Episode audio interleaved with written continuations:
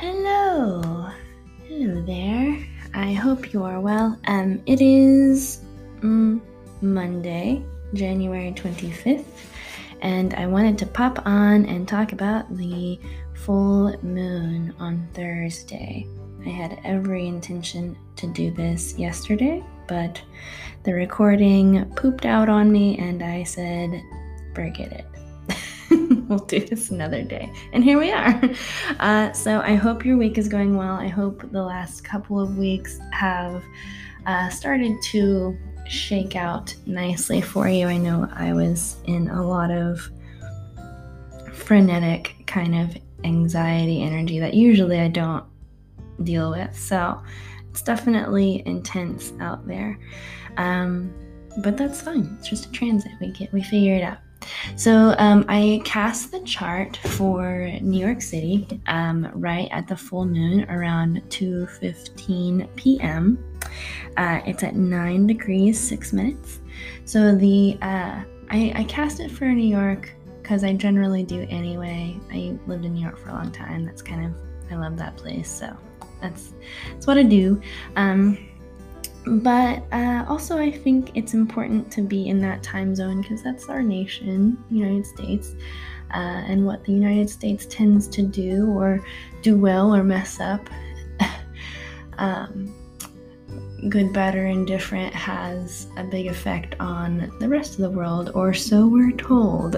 so, I, if that is true, which I think it probably is, I really want us to not screw this up.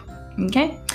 All right, so the moon is in the second house of talent and abundance and uh, what we're good at and how we offer our talents in, re- in you know in return for money. So um, I kind of like uh, the second house is usually uh, connected to Taurus which is money, and Leo loves gold and money. So, uh, this moon in the second house in Leo has a very royal, regal feeling to it, even if it is only at nine degrees. It's like a it's a prince or princess kind of feeling.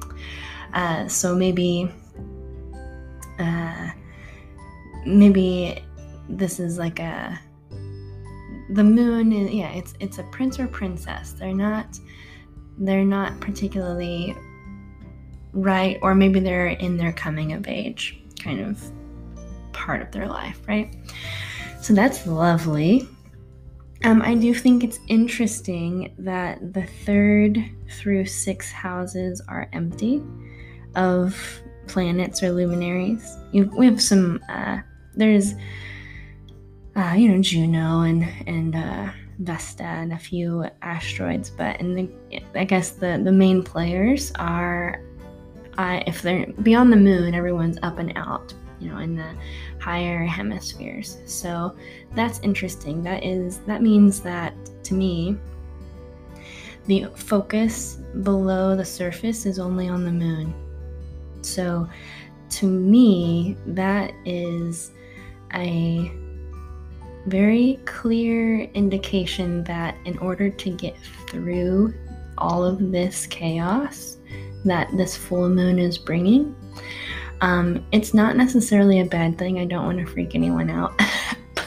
but the moon in Leo in this second is really asking you to look inward and consider your own what's good for you, what you really stand for. And if you were a king or queen of a nation, what kind of policies do you stand for and why? Why specifically those policies? So you become your own sovereign on this full moon. Because as we get to the seventh house of uh, relationship and, and the the people, the institutions, the establishments, the families, the work, government, uh, whatever relationship you have to those entities are uh, are getting a little uh, wake up call because right on that edge of the cusp where seventh house becomes eighth house we have a very juicy um, conjunction with Venus and Pluto. So Venus and Pluto in Capricorn, uh, she's getting the dish there. They're they're 25 degrees, so these are older energies. These are adults here, uh, adults in power. Okay, so the the adults in power are getting the dish and they are in sextile or what I would call kind of helping hands with uh, Neptune over by the the chart's midheaven in Pisces.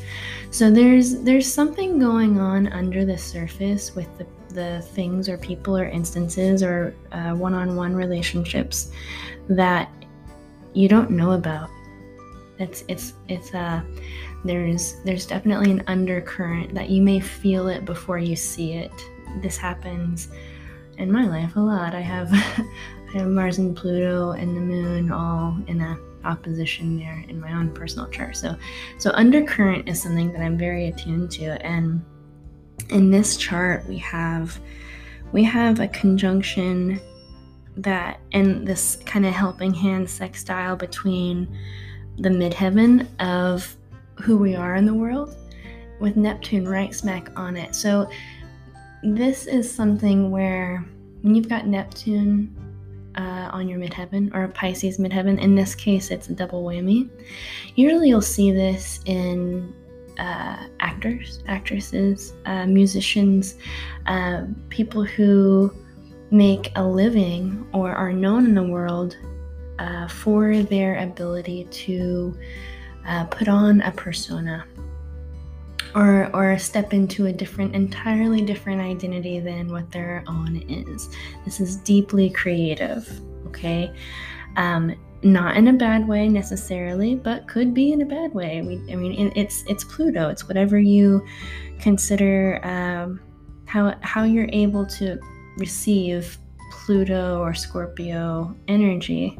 If you're Scorpio, you have Scorpio moon, Scorpio Venus, you're to love this stuff. Um, it'll be highly entertaining, okay? Um, but if you're uncomfortable with uh, taboo, death, taxes, transformation, debt, inheritances, um, intimacy, things that uh, aren't necessarily smell nice and don't necessarily look right, you know, uh, it's the dirty, dark secret side of things, and the it's something we don't get away from. No one does. So, anywho, so I say that because there's something uh, kind of festery going on, and it's not necessarily a bad thing. I say fester because of the the underworld there. Um, so I do think that there are some deep dark secrets that have been around and for a while that we're not seeing it as a collective yet. You know, and there's something in your own personal life that is kind of bubbling under the surface that you might smell, and you know, and so to speak, you may uh, feel an undercurrent of something. Someone's not telling the whole truth, or someone is. Uh, you know, making business deals and they're not ready to talk about it yet. So there's a, a secrecy here that is evident at this full moon. So just be mindful of that, okay? Um, and then as we move into the eighth house, which now we're in essentially in, you know, the world of Pluto, um, we have Jupiter and the Sun and Saturn all in the world of Pluto. We have illumination and Jupiter and Saturn and expand. Okay, so illumination, expansion, and judgment essentially in the house of death and transformation and taboo and intimacy and taxes and debt and inheritance and money changing hands. Um, or in sex and in any taboo. Taboo is the word of, you know, of the day here. So I see this as we're getting the the laundry is getting aired on this full moon. Okay? Good, bad or indifferent. It's it's up to you, moon in Leo. It is up to you. Only you to decide what is right for you and what is good in your own place, in your own home on earth. What What do you decide is the policy you stand for? Because um, as you go over the chart, we skip across. Uh, oh, sorry. We've got um, Mercury in Aquarius 2 at 26. Now, 26 has a semi sextile to Pluto and Venus. That's kind of a blind spot for Mercury. So we're getting this news, and Mercury is kind of like, ah, wait, he's feeling that like getting caught with your pants down thing. He did not see this coming. He's at the station where he's going to go retrograde. So this is where Mercury stops, gets the news, and flips, turns, and walks the up opposite direction back to get the information he missed. Okay. So, uh, and he goes retrograde until February 21st, right? So, we're going to be whatever illuminates, whatever comes out on the full moon, we're going to be working with it and uncovering and figuring out what to do with it until the end of February. So, like I said, we're not out of the woods yet. um, we've got, we'll probably feel better by March. So, it's not that you won't have good days. Don't don't let me don't let me get there with you on that. It's things are lovely and and you can make it what you want to, Moon and Leo, right? But the chaos and the lies or whatever whatever is looming that people are trying to hide in your world, that will shake out around March or April. Okay? So don't worry it, don't don't fear it. It's it's here to to be illuminated so we can heal it. Eighth house is a lot of healing energy, so it's a good thing. If you are uh, well versed in how healing works, it's usually a uh, breakdown before the breakthrough, and right, and then you become stronger, and you're glad that it happened in the end once it's all you know wounds are healed. So, right now we're we're in the the place where we get our uh, you know you, you get the news you know like uh, you know if you're going to the doctor this is wrong this is wrong something's not right and then then you get a diagnosis and then you have a plan right? So we're getting our diagnosis in this sense. So and mercury is going to say oh okay that's what it is? All right let me go let me go make the plan. Cool all right so then as we go across the houses we hit you know neptune and um on the MC, which we've talked about already. Um, it is on Ceres, I will say that. Usually, I don't usually uh, work with the asteroids for this purpose, just to keep it brief. But I do find it interesting that Ceres is on Neptune. So I do think that this is about healing. It's not about um, corruption or festering wounds as much as it is uh, lancing the boil. And you know it's it's it's something to it, might hurt at first but it's for the greater good right? Okay so then uh, we get over to the 11th house of groups and hopes and dreams and uh, very human and it's aquarius. It's Aqu- uh, aquarian ideals uh, in the sign of taurus Mars and Uranus are conjunct loosely. Mars is at 10 and uh, Uranus is at 6. So I use like bigger orbs. So I give it, for something like this, I would give at least 5 degrees um, because this is such a big uh, event. Now, when Mars in uh, Uranus is in Taurus, I don't see this as a war type aspect. I see this as more of a resistance or a protest. Um, and you know, it.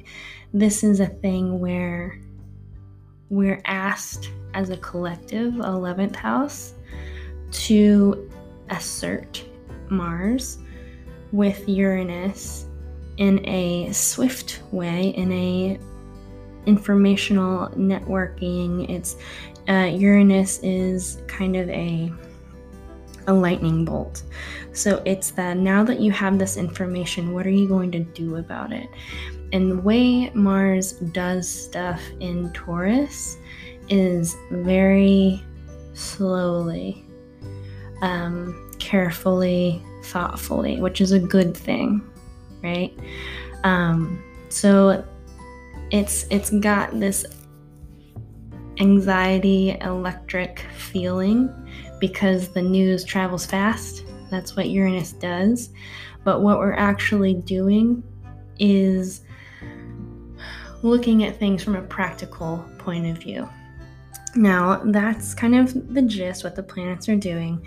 Um, I do also really like, as a side note, um, Pallas Athena is another asteroid that I like. She's trining the North Node in Gemini. And North Node in Gemini asks us to know what's the news, not what the narrative, what's the news, what's the information, the data. Because I, Moon and Leo, will make my own assessment of what it means.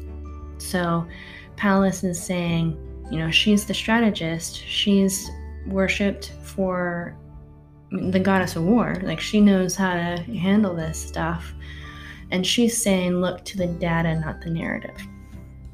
So look for your own information and make your own assessment.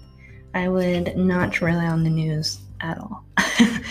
um, just because Mercury in the ninth house, ninth house is broadcast, um, and Mercury's stopping in his tracks to go back and redo some stuff. Okay, so that tells me that things are not as they seem.